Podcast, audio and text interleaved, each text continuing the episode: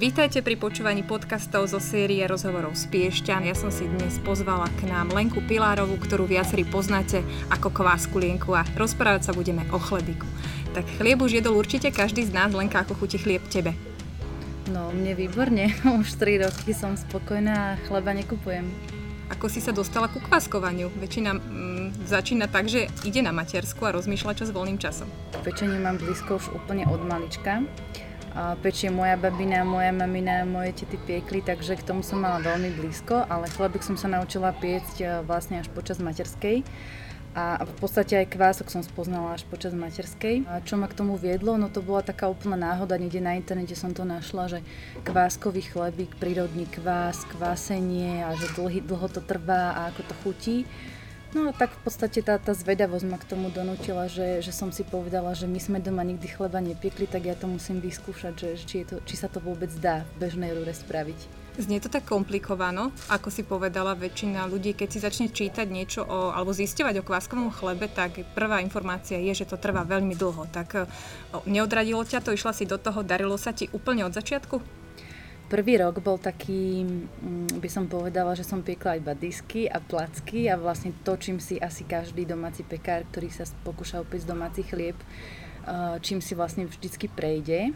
Ak nemá teda šťastie, že by ho to niekto z rodiny naučil, ale v dnešnej dobe vlastne kváskový chlieb je niečo, čo sa vyťahuje z dosť dávnej pamäti. Tie začiatky boli eh, spojené s tým, že pokus omýl a vlastne hľadala som si vlastnú cestu.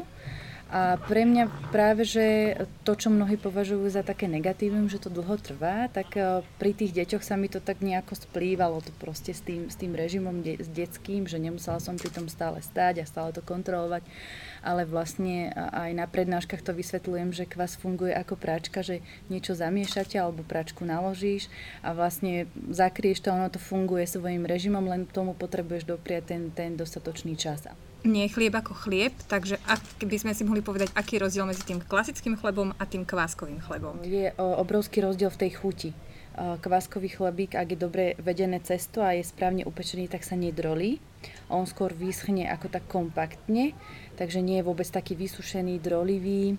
Čo si do toho cesta dám, či už je to na chleba, alebo na nejaké iné pečivo, alebo iný, iný uh, pekársky výrobok, tak uh, viem to skontrolovať, viem, čo som do toho dala Takže pre mňa je to určite ten obsah, to je veľký rozdiel, pretože stačí ísť niekde do supermarketu alebo do pekárne, vypýtať si knižku a vlastne každý výrobok má napísané svoje zloženie a, a my ako spotrebitelia máme na to právo si to prečítať.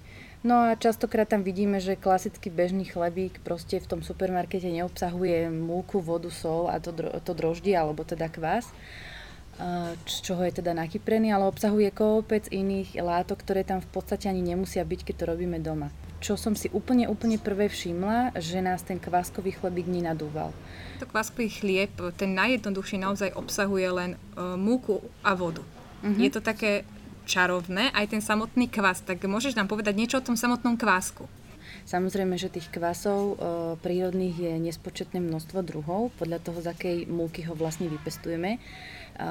Na Slovensku sa často, najčastejšie používa teda rážny kvás, to znamená, že je vybudovaný alebo vypestovaný na základe rážnej múky a vody. Áno, čiže zamiešaš v nejakom pomere rážnú múku s vodou, čakáš približne 4 až 5 dní pri izbovej teplote a mala by si spozorovať fermentačný proces, čiže nejaké kvasenie, nejaké bublinky, nejaký život v tom pohári.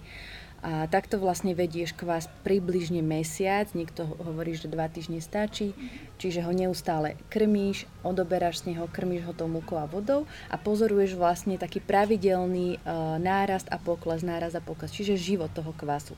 Droždie je jeden kmeň kvásinky, cez cerevize, takže tá ide viacej do objemu, preto drožďové cesto ide veľmi rýchlo do objemu povedzme, že do hodinky a pol máš ten finálny produkt e, na stole a môžeš ho konzumovať, kdežto s prírodným kvasom, ktorý obsahuje aj túto jednu kvasinku, tú, tú Saccharomyces cerevisiae, ale obsahuje ešte ďalšie iné divoké kvasinky, iné kmene a sú tam ešte baktérie mlečného kvásenia a tie vlastne droždie neobsahuje. S droždím to trvá krátko a s kvasom to trvá 10 krát dlhšie ako s tým droždím. To, to nakyprenie toho finálneho produktu. Hovorila si, že založenie toho kvásku trvá 2 týždne alebo aj mesiac a väčšina uh, teda žien alebo kto s tým kváskom pracuje v tomto procese, tým, uh, tomu kvásku dáva aj meno, lebo už uh, sa tak zžijú. Máš aj pomenovávaš si aj ty svoje kvásky?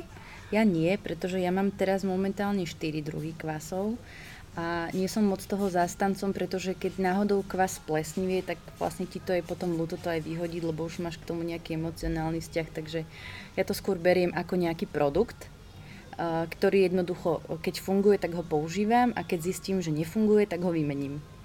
A, a nie som ani veľký zástanca e, pestovania kvasu doma, typu, že by som uprednostnila vypestovať si sama kvás a venovať tomu ten čas, tých 14 dní, povedzme, keď viem, že napríklad suseda pečie a proste môžem jednu lyžicu podarovať. Máš 4 druhy kvásku, teda aké máš tie kvásky? ten ražný, ten základný, a potom mám pšeničný, tie mám dva druhy, tekutý, čiže 100% hydratovaný, ten je skôr taký ako jogurtové cesto, ako jogurt alebo lievancové cesto má takú konzistenciu. Potom je tuhý pšeničný, e, ktorý sa často využíva v Taliansku, to je to lievito madre a často býva spomínané ako LM. A každý sa pýta, čo to znamená tá skratka. A potom mám bezlepkový. Je nejaký rozdiel, že niektorý z týchto kváskov je komplikovanejší na takú tú jeho údržbu?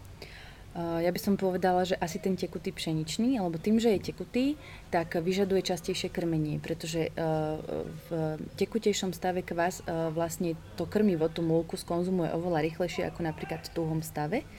Takže ten tekutý, si, ten tekutý kvás si vyžaduje krmenie aj každý druhý deň. Povedzme, že, že dáva už signál to svojou vôňou, aj tou konzistenciou, že už som hladný, už potrebujem krmiť. A, a keď sa nekrmi, tak potom ten kypriaci výsledok vlastne je slabý. Jedna vec je robiť si tie kvásky, udržiavať ich, aby boli teda funkčné a druhá vec je z nich eh, piecť, pripravovať. Stíhaš to? Koľko toho denne napečieš? No tým, že som vlastne počas koronakrízy spustila predaj kvasu na, na mojej stránke kvaskulienka.sk a tak vlastne je to pre mňa príležitosť, kedy ja rozkrmujem tie 4 druhy kvasu, tak mám možnosť ich sušiť a mám ich komu posielať. Pečiem približne dvakrát do týždňa, vždycky to striedam podľa toho, na čo máme chuť, alebo suseda, keď niečo chce, alebo proste keď je nejaká oslava, alebo niekto sa s kurzou ozve, že dajme tomu by chcel chleba alebo niečo iné, tak, tak to pečiem. Takže stíham to zatiaľ sa starať. No. Dajú sa mraziť tieto kváskové chlebíky?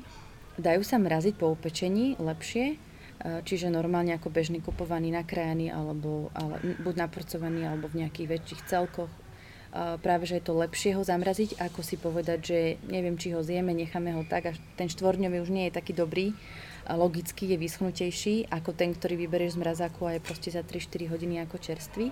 Takže určite by som odporčila mraziť, ak vieš, že nezješ celý ten peceň keď človek začne piec, asi na začiatku také nadšenie, hlavne keď sa darí. Ale prichádzajú aj také krízy, že aj tebe, dajme tomu, e, darí sa ti, darí sa ti, ale teraz niečo sa možno pokazí, alebo chceš vyskúšať niečo iné a práve v tom momente to nejde. A či si mala také obdobie, že sa ti už nechcelo s tým kváskovaním nejako pokračovať? Uh, no, ja pečiem z kvasu asi 3 roky, je možno 3,5 roka je to. A prvý rok som sa tomu venovala skôr tak akoby len pre seba a potom roku, roku a pol som začala robiť tie verejné prednášky, takže som bola nútená, aj keď som chystala ochutnávku alebo som rozdávala kvás, tak som bola nútená ho udržovať v tej kondícii. Takže tam, tam než som sa našla a našla som si ten spôsob toho krmenia a kedy to budem všetko robiť a ako to budem stíhať, e, do toho prišli prerábky rôznych receptov drožďových na kvasové. Hľadala som si svoj taký ten klasický svoj jeden, jedný, jeden recept na chleba. Povedzme ten klasik, ktorý je na stránke, takže to bolo také ťažšie obdobie možno. A, a ešte bolo ťažké obdobie, keď som vlastne získala tekutý pšeničný kvas a učila som sa robiť rožky. Prírodný kvas je organizmus, ktorý je veľmi nevyspytateľný a hoci sa o neho starám pravidelne, nemusí mi slúžiť tak, ako si ja predstavujem. Čiže ten objem a tá chuť nemusí byť taká, ako ja, ja očakávam, že bude. A to sú také, asi také strastiplné uh, chvíle, kedy si človek povie, že vlastne to si môžeš kúpiť. Takže prečo sa máš preto akoby trápiť? Učila si sa sama, pokus omyl. Kedy si prišla v tom svojom pečení do takého bodu, že si si povedala, tak wow, teraz je to ono, spíšem to a idem to učiť ostatných? Taký presný moment e, si úplne nepamätám, ale ja som začala e, so Staňou Mrázkovou z podnikaní z pláže, ona píše taký blog A ja som si hovorila, že idem do toho kurzu, to bol taký troj, trojmesačný kurz, a tam sme si to vlastne zaplatili a ona nás učila, ako v rámci online kurzu písať si blogovú stránku. Lenže než si začala písať blogovú stránku, si musela vlastne objaviť e, to, čo ťa baví podnikanie z pláže, z pláže akoby tak v úvodzovkách, na tej tvojej pláži, čiže to tvoje, čo ťa baví, čo ťa naplňa a čo by ti mohlo v prípadnej budúcnosti prinášať aj peniaze. A tak som vlastne z tých všetkých tém, ktoré ma bavili od taliančiny a doučovania cez liečebnú pedagogiku, ktorú som študovala, a ja neviem, masírovala som a maserské kurzy v Piešťanskej Remas škole, tak ja som sa stále tak hľadala a vlastne z tých všetkých tém som postupne vygenerovala ten kvás, lebo v tej dobe som sa tomu intenzívne venovala. Aký je teraz záujem o kvás? Už to vieš tak zhodnotiť, robíš tie kurzy dlhšie. E, rastie to? Narastajú počet tých e, záujemcov o kurz kváskového chlebika? Tak po koronakríze sa to ťažko nejako hovorí alebo nejako sumarizuje, lebo koronakríza priniesla mnohým ľuďom e, taký iný pohľad na, na kuchyňu a celkovo na sebestačnosť a lokálnosť. Uh, takže teraz je to povedzme v zostupe, ale napríklad kurzy nie sú až tak v zostupe, pretože ľudia sa počas koronakrízy naučili uh, na mnohých svojich omyloch veľa vecí, takže vlastne už nepotrebujú prísť na kurz, povedzme to tak polopatisticky. A, ale zase samozrejme, že to prináša, to pečenie zo sebou prináša práve že tie nové výzvy, takže mnohí, aj keď možno začali piec chlebík, tak sa chcú zlepšovať a povedzme, že pozerajú fotky blogerov a vidia, že má ten chlebík má nejaké ucho a tá striedka je krajšie nejak rovnomerne roz, rozmiestnená a ten kvás, povedzme, prídu na prednášku a on voní oveľa krajšie ako ten môj. Takže toto vlastne, to sledovanie tých blogerov alebo aj ostatných ľudí v okolí niektorých ľudí príjme k tomu, že chcú sa s tým človekom stretnúť, chcú ho vidieť, chcú ochutnať ten jeho chleba doslova, chcú si zobrať z toho kvasu a chcú to porovnať. Takže v tom je to zase zaujímavé. A, a veľa ľudí našlo hodnotu toho chleba, pretože keď vlastne v prvých týždňoch e, prišlo vlastne, že, že v tých regáloch naozaj to droždie nebolo a ľudia sa báli ísť do pekárne si kúpiť chleby, tak nič im nezostávalo len to skúšať Uh, takže v tomto to bolo zase super, že, že v úvodovkách, že uh, ľudia prišli na tú hodnotu toho pečenia doma. Ten chlieb aj inak vyzerá. Uh, keď už ty takto chodíš po tých obchodoch, kúpiš si aj iné súroviny, potraviny, hodnotíš aj tie chleby, alebo kúpiš si niekedy vôbec ešte chlieb z obchodu? Mm, väčšinou si kupujem tak zo zvedavosti chlebík, že sa chcem vrátiť akoby naspäť do tej chute a, a tak rozmýšľam, že, že aha, počkaj, že to je fakt drolivý a tento mi vlastne ani nechutí, alebo skôr si listujem v tých knižkách, že čo to všetko obsahuje. Uh, nejdem nejako cieľane, že idem si teraz kúpiť chleba, ale keby sa mi to stalo tak a nemám čas si niečo zamiešať, nejakú fázu, tak jednoducho si ho kúpim. Takto spätne, ako hodnotíš asi kladne, že si sa tak počas toho rozhodovania, objavovania samej seba, k čomu sa chceš venovať, tak to hodnotíš asi ako to najsprávnejšie riešenie, ten chlieb? Asi áno, asi áno, pretože uh, som vlastne flexibilná, máme dve malé deti, takže uh, zostalo to akoby tak na mne, aby som ich vozila do škôlky, prípadne potom neskôr na kružky a tak. Takže v tomto mi to vyhovuje a, a vlastne som si uvedomila, že fungujeme lepšie ako domácnosť, keď, e, keď to má akoby tá mama trochu pod palcom, že, že keď nie sú úplne obidvaja rodičia 8-12 hodín v práci, teraz sa len stretajú večer, že vyhovuje mi tento štýl, akoby, že... že... Udržuješ to teplo domáceho Asi, krbu. No. Čo si sa dozvedela na tej tvojej trojročnej ceste toho pečenia chleba? Určite to nebolo len to samotná praktická časť, ale možno aj taká história.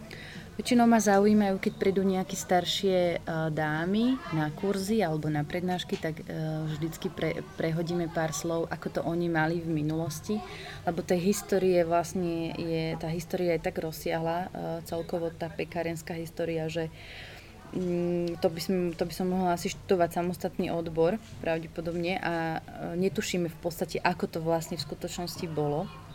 Takže možno ma skôr zaujímajú len také nejaké výňatky, hej, z toho, že pre Slovákov je typický pšenično-rážný chlebík, uh, že vlastne ten kvás ako vyzerá teraz, ako som už spomínala, tak, uh, tak v takej podobe sa vtedy nepoužíval, používal sa akoby len takéto staré kvasené cesto, ktoré sa balilo do plachy a uchovávalo v komorách a z neho sa potom o, vlastne naočkovalo nové cesto a zase si si odobrala z toho cesta a nechala si to vyzrieť, kým sa ne, nezjedol ten chlebík. Si bola, myslím, minulý rok aj v Taliansku, že aj ty sa chodíš vzdelávať, aj ty sa chodíš niečo učiť. Čo si sa naučila tam a aká múka je napríklad v tom Taliansku?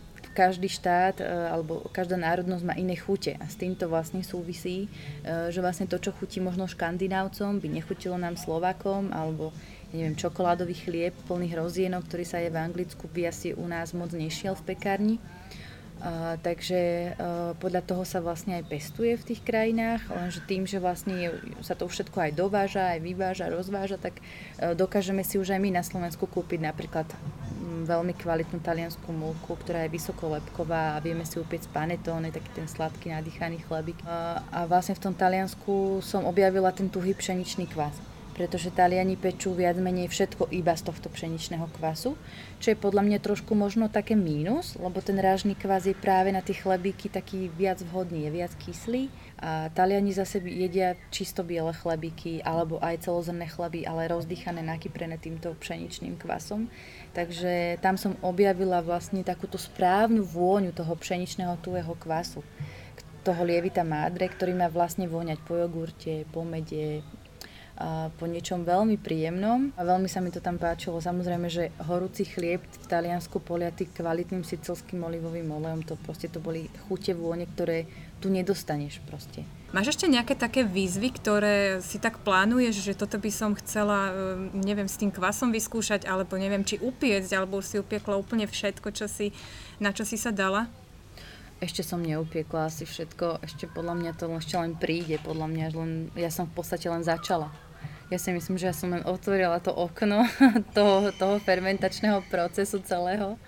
A, a proste len tak akože si uždibujem nejaké kúsky a, a niečo z toho skúšam, ale ja si myslím, uh, poznám jednu pani, ktorá kváskuje 25 rokov a naučila sa to u Talianov na Sicílii, takže akože ja si neviem predstaviť za 20 rokov, že proste čo všetko možné uh, sa bude dať ešte kvasiť a, a, a čo všetko budem piec, ale uh, vlastne vždycky hovorím, že, že uh, my stále hľadáme také nejaké extrémy, hej? Že, že nejaké sny veľké, nechceme niečo strašne dosiahnuť a vlastne keď si to zoberieme, že by som vôbec nepiekla chleba, že by som všetky tie pekárenské výrobky, ktoré uh, doma pečiem, že by som si ich kupovala, tak koľko druhov uh, kupuješ pravidelne toho. Hej, že keď som šla spätne, tak som si vlastne zosumarizovala, že kde som vlastne kupovala iba ľanový krajaný, sem tam nejaký zemiakový chlebík, povedzme nejaké osie hniezdo, keď sme mali chuť na biely klasický rožok, croissant. A vlastne takto sme fungovali povedzme tých 30 rokov, hej? Od, od narodenia aj povedzme. Takže keby som neobjavila kvás a nepiekla v tom väčšom pomere, aký jak je to teraz, tak vlastne ja by som pri tých výber, v tom výbere podľa mňa aj zostala. Čiže ja by som nehľadala nejaké extrémy. Kdežto ten kvás mi zase priniesol takú tú rôznorodú škálu Hej, že, že, že tie chute sa tak rozšírili, kvalita sa trošku posunula niekde inde. Ja som dovtedy nevedela, že ražná múka existuje. Hej, ja som bola proste v tomto, že len vždy hovorím, že, že červená polohrubá a modrá hladká. Ja som zelenú múku T650 objavila až potom v 30 Takže som stála v Tesku pred tým regálom a pozerám, že špaldová, celozrná, ovsená, kokosová, proste ja som, ja som si fotila tie regály a hovorím si, to, toto nedám, proste to je strašne veľký obnos. Takže ja som prvý pol rok vlastne len chodila po obchodoch a robila si taký sumár, že kde čo je a čo s tým, keď to donesiem domov.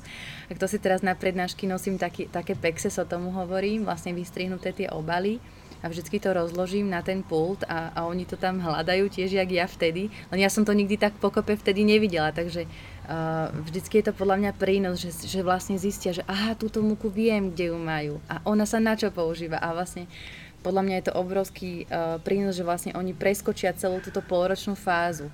Ak, ak teda začínajú, tak ako ja, že, že, že ozaj som k tomu proste slepe kurák zrnu, akože Ale aby sme niekoho neodradili, tak na ten úplný začiatok stačí teda tá ražná múka, Áno. chlebová múka a voda. Tak Áno. aby si niekto nemyslela teda, že musí mať všetky tieto múky nie, doma.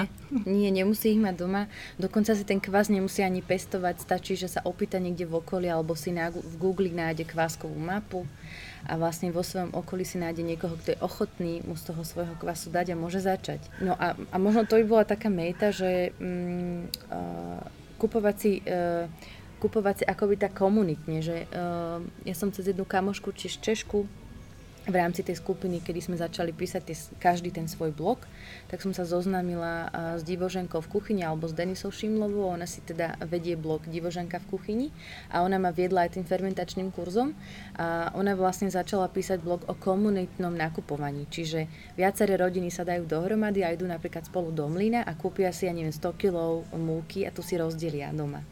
A tá múka, ktorú si kúpiš priamo v mlyne, tak to je proste niečo úplne iné. A na tých domácich produktoch, na tom chlebe a zvlášť keď krmíš kvas od e, mlinára, ktorého poznáš, s múkou jeho, celozrnou, dajme tomu rážnou, tak ten kvás je úplne živý. To je proste niečo úplne iné, úplne inak sa to správa, oveľa rýchlejšie to kvasí a rastie. Aj ten objem je o mnoho krajší potom v tých výsledkoch. Takže to by som povedala, že to je taký...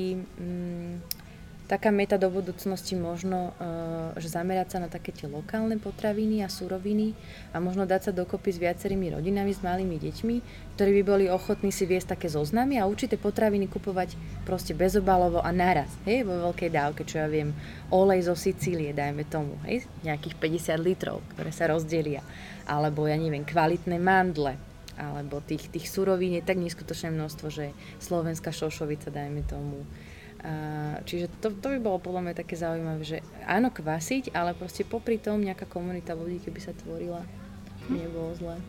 Lenka, ti ďakujem veľmi pekne za rozhovor. Ak vás táto téma kváskovania zaujala, tak určite si Lenku vyhľadajte, či už na Instagrame alebo na Facebooku, nájdete ju ako Kváskulienku. A ďakujem vám za počúvanie a verím, že budete aj naďalej počúvať rozhovory z Piešťan. Nájdete nás takisto na Instagrame, aj na Facebooku a na rôznych podcastových platformách.